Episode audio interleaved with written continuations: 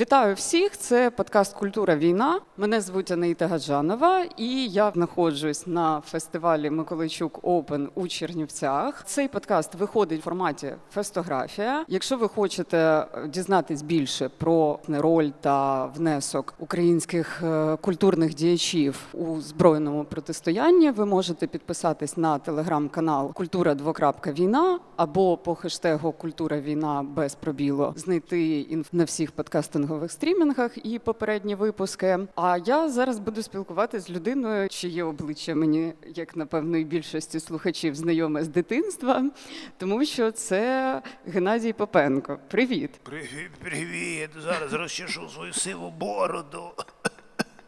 Привіт, як справи? Та це завжди складне питання зараз. Ти мені розкажи. Ну, справи прекрасно, бо ми всі зараз, ну ми всі це я і ти живі, здорові, маємо щастя спілкуватися. О, так що все в- познається в порівнянні. І зараз дуже важко якось звичайно себе нормально почувати, адже ти знаєш всі ті новини, ти знаєш, що відбувається з твоїми друзями, рідними, але зрештою ти вже втомлюєшся боятися, ти вже втомлюєшся сильно переживати, ти вже втомлюєшся, не знаю, там е, постійно бути на взводі, і ти такі буддийська якась тихість, спокійність прокрадається в тебе, навіть незважаючи на якісь негаразди або погані новини, які намагаються до тебе достукатися. З одного боку, звичайно, не треба повністю падати в цей релакс, все по пофігу зараз прилетить, так прилетить. Ні, безумовно, треба дбати про себе, про своїх дітей, адже твої діти майбутнє України, а ти є запорука розвитку твоїх дітей. Через те, да, треба десь коротше міксувати на гребні. Так, я якраз хотіла поговорити про таку м, сторону нашого існування, яка мені здається зараз дуже кидається в очі. Мені здається, що нас оточує якась така дуже інтертекстуальна реальність. Ми просто в кожному написі на стіні, в кожній якійсь випадково почутій фразі бачимо досить часто дуже неочікуваний зміст. І враховуючи, що ти стільки років е, останніх працював в програмі під назвою Загублений світ. Зараз це так постіронічно, напевно, виглядає, тому що мені здається, що Україна сама як якийсь такий загублений світ зараз думав над цим. Думаю над цим безумовно, і ми там і жартуємо, і сміємося, і обстюбуємо цю назву, звичайно. От, але мені подобається та зміна та нашого формату, яка зараз відбулася. Адже раніше ми говорили про те, що вражало людей. І якщо раніше вражало людей е, УФО, НЛО або що, треба говорити, значить, про це з наукової, якоїсь там спіритуальної або іншої точки зору. З усіх сторін треба обсмоктати цю тему, адже це вражає. Да? А що вражає, чому вражає там розбиратися? А тут людей вражає те, що зараз відбувається в Україні, і це дійсно всі е, полтергейсти, барабашки і так далі. Там відпочивають е, і курять в сторонки. І я думаю, що зараз ті інопланетяни, про які ми говорили, зараз прикипіли до своїх ілюмінаторів і такі блін, тримаються. Ніфіга собі, українчики, українчики, тримайтеся. Ми тут схрестимо з- за вас пальчики, хоча в нас 40 пальчиків на руці, ми все одно всі схрестимо. Да? О, так що розповідаємо зараз про те, що відбувається в країні, і наскільки українці дійсно вражають не лише одне одного і самих себе. Знаєш, ти іноді таке... Себе насправді Да, ми да. вражаємо постійно. Ти робиш такі речі, на які ти думав, що е, я ж на це не вчився, я не для цього був не народжений і так далі. І так далі. Ми вражаємо і себе, і весь світ. Так що треба зараз говорити про це. Так, я думаю, що такі вчинки зараз люди роблять на рівному місці, що дійсно вражати нас почали зовсім інші речі, як власне і відчуття радості в таких умовах, та речі, які нас радують, вони стали зовсім інші. Так, так, так. Як Ти знаєш, от ми Мгм. просто окупацію відсиділи. Так. Я взагалі виїжджав з Києва з дітьми, щоб їх вивезти з Києва кудись в західному напрямку і там їх залишити. І ми заїхали за тещою тестем. Ну трошки на північ ви відхилилися. біля Іванкова ж Да, були, да, подумали, ну що там відхилитися на північ, ну трошки, але все одно ж то запря- західний напрямок і заберемо і стар- старих теж з собою. Ну фіг там старі не поїхали, сказали там, що впер, впремося рогом, плугом і чим завгодно, але хату собак не покинемо. Ну поки ми з ними сварилися, поки то все, вже там поїхали колони навколо Іванкова, вже там не виїхати. От ну ми і залишилися і, і сиділи там. І там, знаєш, от з цією окупацією, взагалі, стільки зараз в мене вражень і, і емоцій. Правда, Ні, думок? ні, ти знаєш, я, я, я кажу про те, що от за цю окупацію, е, це місяць і, і пів, ну, та півтора Мгм. місяці, е, коротше, сталася настільки жорстка вижимка подій і емоцій, що я ще й досі не можу цей клубок розібрати, і досі не можу цей е, камінчик рафінований розмочити у воді. Не виходить. По емоціях, по враженнях, по тому, що воно тримає тебе, стиснуло всередині емоційно, ніяк не виходить відпустити, ще й досі. І нещодавно я там знову там ледь сльози, сльози не почав пускати, коли е, донька моя старша, яка рік була в Ірландії після окупації, типа там ну так якось відходила від е, всіх тих страхів, які вона бачила. А їй десятирічній малій було найскладніше, бо дорослі могли боротися своїм там інтелектом, волею і так далі. Найменшій малій ми могли розказати, що той гелікоптер, який над нами висить е, в кількох метрах, ну десятках метрах, і ми його бачимо пілота цього гелікоптера, як він на нас дивиться, розглядає нас. Ми могли малій розказати, що це а, це пташка. Дивись, як вона вміє літати. Ого, яка вона гучна! Дивись, як в неї там обертається щось. А в тебе в самого там поджилки трясуться, і тобі хочеться втікати. А ти розумієш, що втікати немає сенсу, адже в нього такий боєкомплект, що він знищить все навколо. І не знаю, там 100 квадратних метрів він зачистить за ніфіг ділать. І куди тобі бігти? Що тобі робити? Тобі треба бути батьком в цей момент. Дивись, яка пташка. А старшій в цей момент було найважче. Бо вона окуп- вже Да, розуміла. да, да, да. Її е, витягнути з цього стану е, неможливо було абсолютно, коли над нами пролітали бомбардувальники, просто над дахом пролітали, бо в них було е, завдання ж е, долетіти непоміченими, і вони Мгм. максимально низько трималися. І в нас скло тріскалося від того, що над нами ці бомбардувальники пролітали. І ясно, що коли вона забивалася в куточок, і ти їй розповідав, та все буде добре, це не працювало. Ти мав брати за ручку і казати: Е, мала, мала, дивись, цей, цей сраний пілот, цей полковник, який зараз там в кабіні, у нього завдання нарешті закінчити з цією льотною грьобаною практикою. Він хоче вже в кабінет. А для того йому потрібно підвищення. А для того він має виконати ідеально бойове завдання.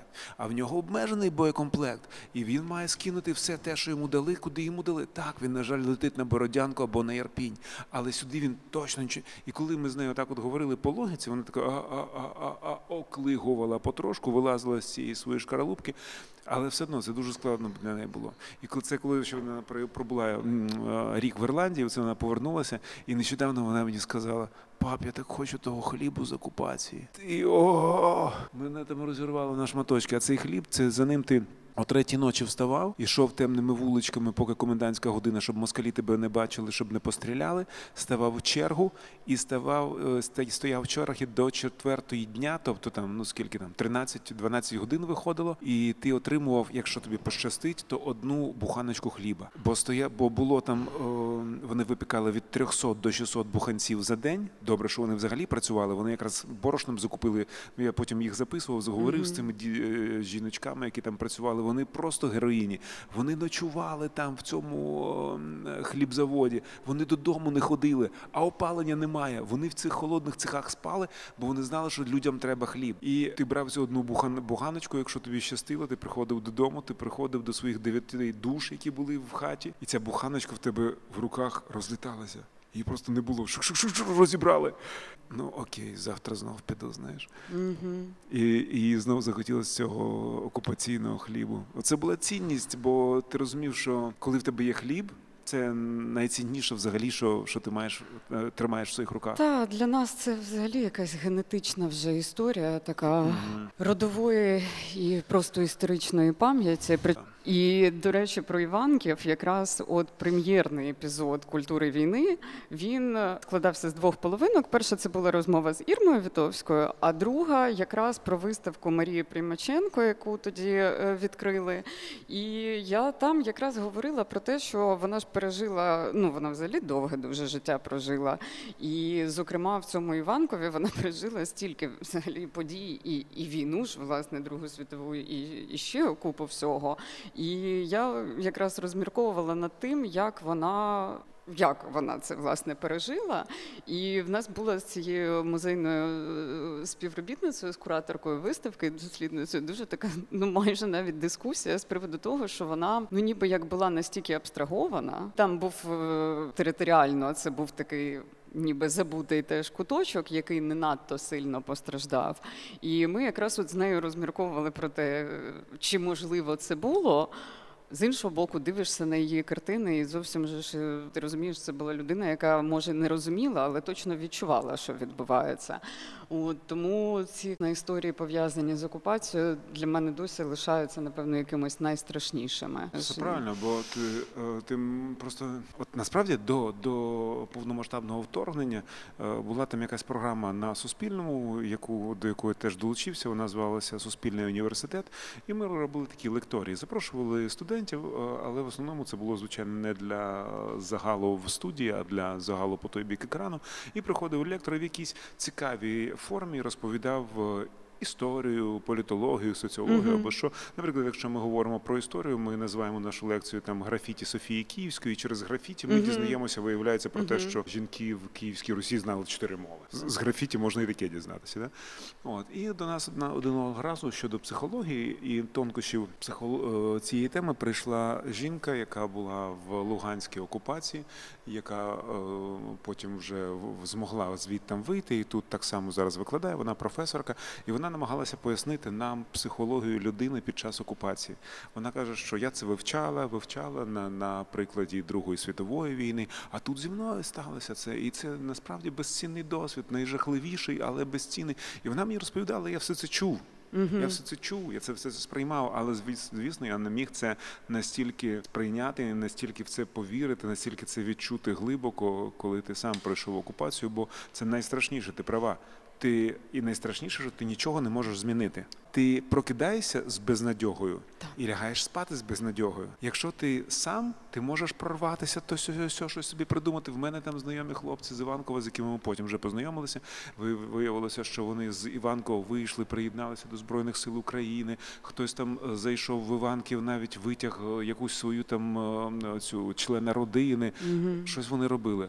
А коли у тебе на, на руках і старі, і малі, і всякі, і ти розумієш, що ти підв'язаний під них.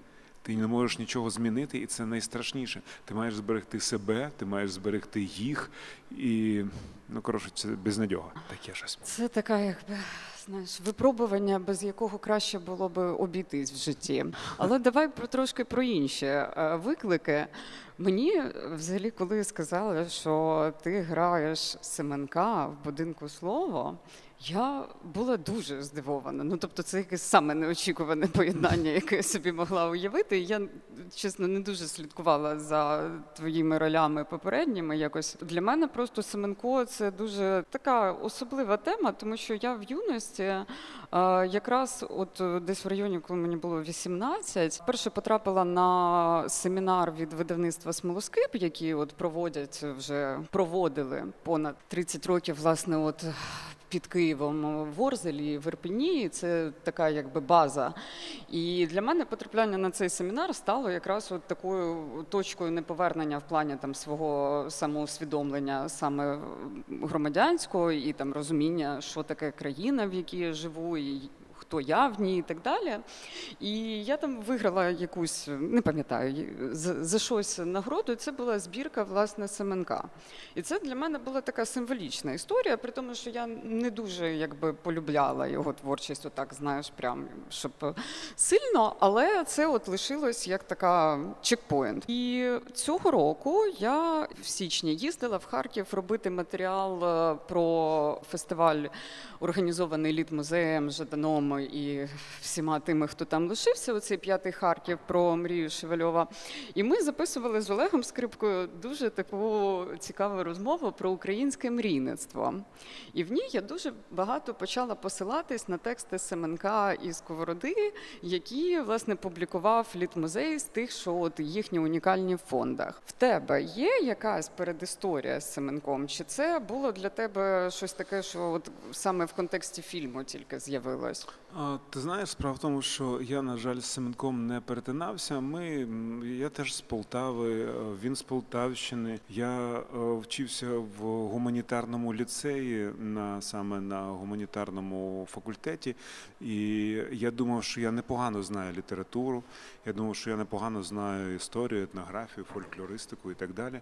От, але звісно, коли ти стаєш трохи дорослішим, ти бачиш насправді скільки ти всього пропускаєш, адже в програму навіть в посилену якусь там неможливо запхнути абсолютно Ну все. і це ще а програма паче- радянська. Да, рахую, я якраз да, на зі я якраз на зломі з радянської на, на українську, і в українській якраз нам намагалися, оскільки це були перші ковтки волі, нам намагалися в ці ковтки напхати максимум кисню.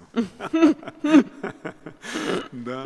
От, і ми дійсно вчили багато того. Ми, ми вперше там я на уроках е, цих своїх спеціалізованих дізнався про, е, про кобзарів, втоплених, знищених, розстріляних або що з ними сталося, ще й досі невідомо. Ми вчили ці вірші, присвячені цим кобзарям і так далі. Але про Семенка там е, жодного разу не йшлося. Ну не вистачило місця навіть в цій оновленій і розширеній програмі. І зрештою, коли е, мені сказали, що є отака пропозиція, і я почав копати, я був дуже здивований. Тим, що все одно про нього нічого немає. Для того, щоб е, не просто прочитати, звичайно, я купив книжку в великий стосик в цьому в товариство знання, чи як воно називається, знаєш, там на початку Грушевського на європейській площі. Знайшов там навіть багато велика кількість фотографій, намагався знайти ще якесь там е, антропологічне сходство з себе з Семенком. От. Але потім я почав копати по архівах і по музеях, і я не знайшов нічого. В архіві на Солом'янці я е, кажу, мені треба там відео, фото, там аудіо, будь-що там, бо мені треба подивитися, як він ходив, як він подавав інформацію. Бо там, якщо ти хочеш зіграти того ж самого сраного Бродського, ти про, про нього знайдеш абсолютно все. Да, про Семенка ти не знаєш нічого абсолютно, бо вони мені принесли з усіх абсолютно медіа файлів, які можуть бути про нього в їхніх архівах і е, в їхніх там закапелочках. Вони мені принесли два фільми 93-го року, де викладач з мого театрального університету, я його знаю, розповідає про Семенка. Ну він був отакий, він був отакий, він був отакий. Ну, Ого. він його, звісно, не знав. Ну? Так, він просто прочитав Ага. якісь книжки, де було Склав ну, собі да, якийсь да, е, збірний якийсь образ. Це Мгм. все. Через те е, вигадати, створити Семенка, створити образ Семенка було дуже складно. По-перше, звичайно, це його творчість, а треба було прочитати максимально все і ранні, і пізні періоди і так далі. І дуже помогла е, Люба Якимчук. Вона дала листи мами, описи мами, як вона жила в квартирі Семенка. Цією народною мовою, так абсолютно нелогічно, розкидано, розхристано, але тим не менш написано про нього. Боже, який я був щасливий читати це, бо це була принаймні якась конкретна інформація. Фактаж так розмитий, так о, такий Ну, і це гомеопатичний. живий, живий матеріал, Да, не да, оцей да, не да, хрестоматійний. да, да, да. Але звичайно, це все одно була гомеопатія, знаєш, краплинка інформації о, розчинена в комах, літерах і пробілах. Через те е, було важко, звичайно, але по максимуму намагався знайти цього справжнього Семенка, бо це не моє бачення. Як я його зіграю, так його і запам'ятаю. Це байопік, а відповідно це має бути фактично історична картина. І я не маю притягти там свого Семенка. Я маю знайти Семенка ідеального, який він був в тому світі, в якому він жив. І при цьому передати його так е, в силу своїх можливостей. Так, та. так, безумовно. І коли режисер побачив і почув мене з самого початку, мені сказали, що ну я цього не бачив, але Тарас Томенко сказав, що оце ж Попенко Семен. Та ні, ви що, не, не жартуйте. От, а його потім всі вмовили від е, гримерів, які кажуть, ну ми бачимо фізіономічне сходство, ми можемо з нього зробити Семенка. Да? От від гримерів до другого режисера всі сказали, ну, ну давайте спробуємо. Він сказав, окей, добре, типа відчепіться, дайте йому там можливість, хай там щось там попрацює, і прийде на, на, на спробу. Я прийшов на спробу, зачитав пару віршів, серед них от той самий, який був і в, е, в фільмі Бабо Бу. І Тарас сказав: пане Семенко, я вас вітаю в фільмі. О Боже, який я був щасливий.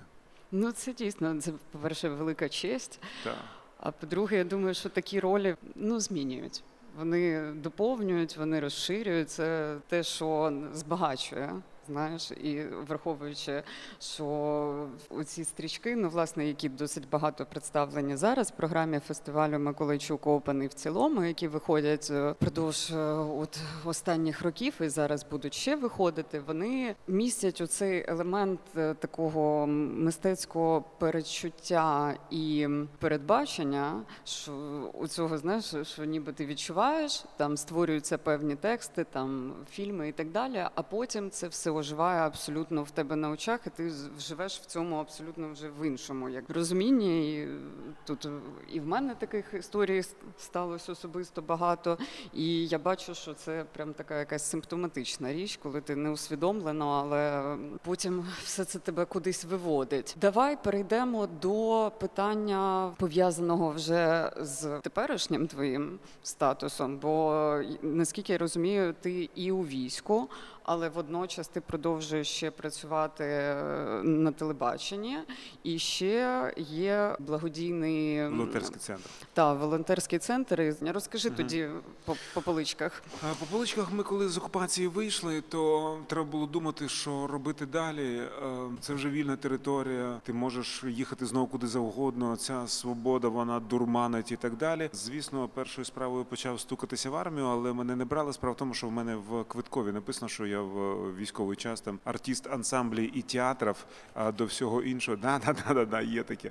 А до всього іншого я не придатний. Насправді в мене жмут е, хвороб, які дійсно не дозволяють. В мене в дитинстві щонайменше там дві е, клінічні смерті було, якщо там вже говорити, і це там лише одне з. Тим не менш, е, потім, зрештою, новий воєнком, ми з ним поговорили, що він мене візьме в локальний підрозділ і буде мене задіювати наскільки це можливо, і буде давати можливість працювати в інших напрямках. Але якщо це буде влізати в графік нарядів, чергувань і моєї роботи в підрозділі, відповідно, робота в армії для мене зараз це прерогатива і найголовніше. А поки мене не брали в армію і до і з моменту деокупації було багато часу. І ми вийшли з окупації, побачили наскільки багато є проблем в регіоні. І що ними ніхто на волонтерських засадах займатися не хоче. І понині ми залишаємося єдиним волонтерським центром, який є на цій території. Так, звичайно, є там, наприклад, там е, центр довіра. Це державний центр, який спонсорується. Там працюють люди, вони теж роблять свою роботу. Вони там е, працюють психологи і так далі. Але так, щоб люди взялися і за безкоштовно, і просто на ініціативі робили щось, такого на жаль немає. Через те в Іванкові наш волонтерський центр 450, е, він був унікальним і унікальним лишається. Спершу ми е, працювали по, по потребах, а потреби були гуманітарна катастрофа. Базові. Да, е, приходила гуманітарка, її можливо там на центральну площу там вивозили, і люди починали накидатися на ті машини, і було аж соромно на це дивитися, бо це нагадувало москальські часи. Ми ж співпрацювали з адміністрацією. У нас були всі списки. У нас була людина від адміністрації від е, місцевої, яка сиділа, яка керувала цими списками. А ми вже робили всю ту марудну роботу, яка насправді і потрібно фасувати, видавати, складувати, розвантажувати. Було таке, що приходить фура борошна, 20 тонн борошна, його треба розвантажити. І ти кажеш, е, хлопці, давайте, а всі такі, а ті, хто навіть в черзі стоять, вони кажуть, ні, ні, ні, ні, ні. А щойно ці люди казали, е, ви там погано працюєте, що там ви там комусь там е, тіграм м'ясо в клітках не видають. Ти їм кажеш,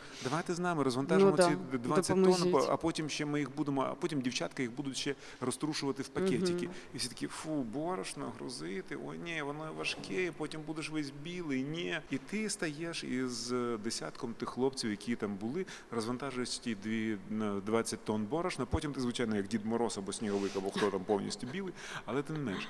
Ну коротше, ми так працювали е, певний час. Потім вже звичайно життя прийшло, цивілізація прийшла, банківська система, то все, все запрацювало. Звичайно, ти не будеш видавати гуманітарку. Хоча ще й досі по району привозять гуманітарку. Я не знаю навіщо, я не знаю для чого, але якісь там є там е, слава Ісу організації і так далі, які привозять цю гуманітарку. Тим не менш, ми зараз почали пр- працювати по сітках, хоча фактично з першого дня почали е, по них працювати загалом, але зараз на них сконцентрувалися, і ми вже не беремося як раніше. Ми раніше знаходили утилізовану солдатську форму минулих там поколінь.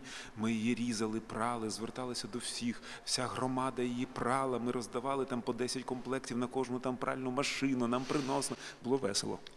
Ти але знаєш було- ці історії, як в перші дні з усіх е, складів е, фільму UA і інших Да-да-да. продакшенів е, цю форму зі- знімальну, як її віддавали в ТРО, і потім там це мені просто одна знайома теж розповідала, що вони е, з одної е, з одної студії коротше віддали форму з Росі...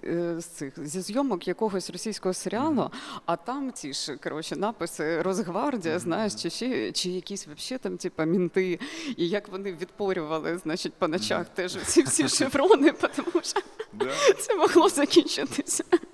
От, і раніше ми цю форму шукали, але потім, знаєш, от, наприклад, на завдання зробити е, сітку на саушку. А саушка це ну, величезна махіна і висока, а відповідно сітка громадяна, і вона важить 30 кілограмів. І ти нічого не можеш зробити легше. Вона важить 30 Ну кілограмів, все. І ти розумієш, що хлопці там, ну, е, один там не буде роз, роз, розвертати цей, цей е, оберемок, треба кілька людей і так далі. А ми зараз знайшли тканину, яка не вигорає, яка не намокає і яка важить в 10 разів легше, ніж звичайна тканина. У нас сітка на саушку зараз е, важить 3,5 кілограми. Її так фух, як пір'їнку, да, розкинув, вона накрила все. А ще й почали дівчата просто через те, що ми купуємо зараз цю тканину. Ми звертаємось до громади, збираємо по 10-20 там гривень або що. Е, Купуємо цю тканину. Через те ми обираємо кольорову гамму. І вони почали знущатися. От вони реально знущаються, а конкретно з мене. От приходить їм запит, херсонські хлопці хочуть заховати свої човни для того, щоб вночі іноді, але треба заховати човни. Нам треба колір е, цей очерет. Окей, каже мені моя дружина, і посилає мене по всіх е, навколишніх водоймах зрізати всі варіації очерету, які Підібрати я можу знайти. відтінок. Да, да, да, да.